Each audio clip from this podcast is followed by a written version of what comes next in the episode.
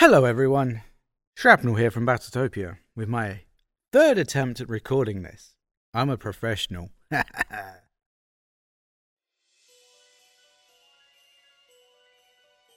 the Capellan stole Christmas.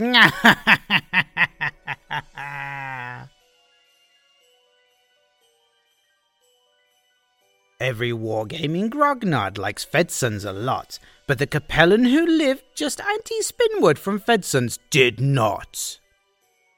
The Capellan hated Fedsuns the whole Christmas season. No need to ask why, because we all know the reason. First, his ammo supplies were too tight, and the Chancellor's head wasn't screwed on just right. But I think the most likely reason of all Maybe that his territory was two sizes too small. But whatever the reason, his space or his guns, he stood there on Christmas Eve, hating the suns. Staring out from the march with a sour Capellan frown at their warm, verdant worlds and cities and towns. For he knew every soldier in Fedsuns afar was busy preparing for the next succession war. And they're loading their dropships, he snarled with a sneer. Tomorrow is Christmas and they're practically here. Then he started his Vindicator's engine a humming. I must find some way to stop the Fedsuns from coming. For tomorrow he knew all Fedsuns girls and boys would raid bright and early. They'd bring all their toys. And then, oh, the noise! Oh, the noise! Oh, the noise, noise, noise, noise! Then the sons, young and old, would sit down to a feast, and they'd feast, and they'd feast, and they'd feast, feast, feast, feast!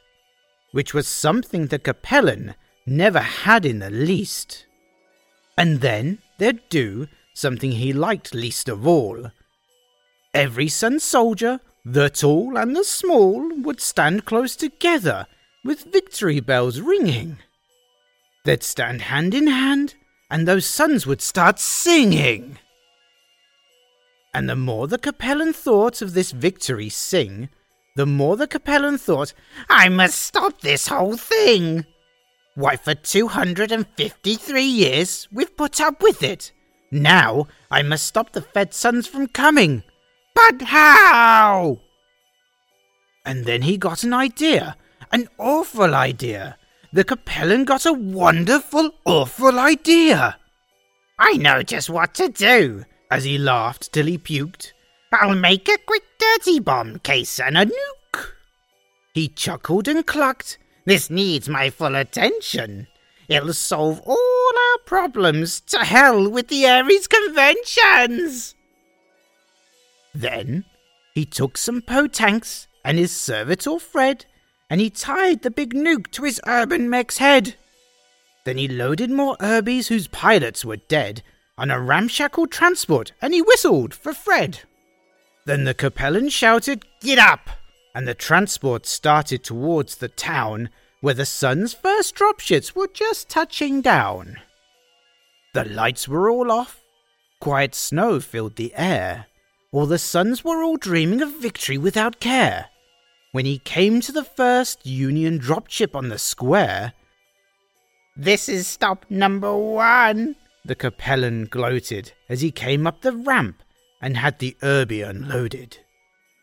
And as he left the loading bay, scratching his crotch, when he heard a small sound of a guard now on watch, he turned around fast and he saw a small son, little Mary Sue's son, who was on fire watch number one. She stared at the Capellan and said, Santa Claus, why? Why are you leaving us UrbanMechs? Why? But you know that Capellan was so devious and slick. He thought up a lie and he thought it up quick. Why, my sweet little tot, he said in a forced drawl, there's some folks on this planet who want to help out you all. So they're backing you up in the best way they can even if it's just these meager trash cans. And as his fib fooled the girl, and when Mary Sue's son had just turned towards the bay, he stabbed her in the back. After all, It was the Capellan way. Then he did the same thing to the other Suns loading bays, leaving UrbanMechs much too slow for their own fighting ways. Poo poo to the Suns, he sang as he reached a safe distance. We're going to have the victory now in this instance. And then the double flash lit up the sky, and he danced rather poorly throughout the fading light. My people will find out no Fedsuns are coming tonight. They're just waking up. I know just what they'll do. Their mouths will hang open for a minute or two. Then all of the Capellans will cry out, Woohoo!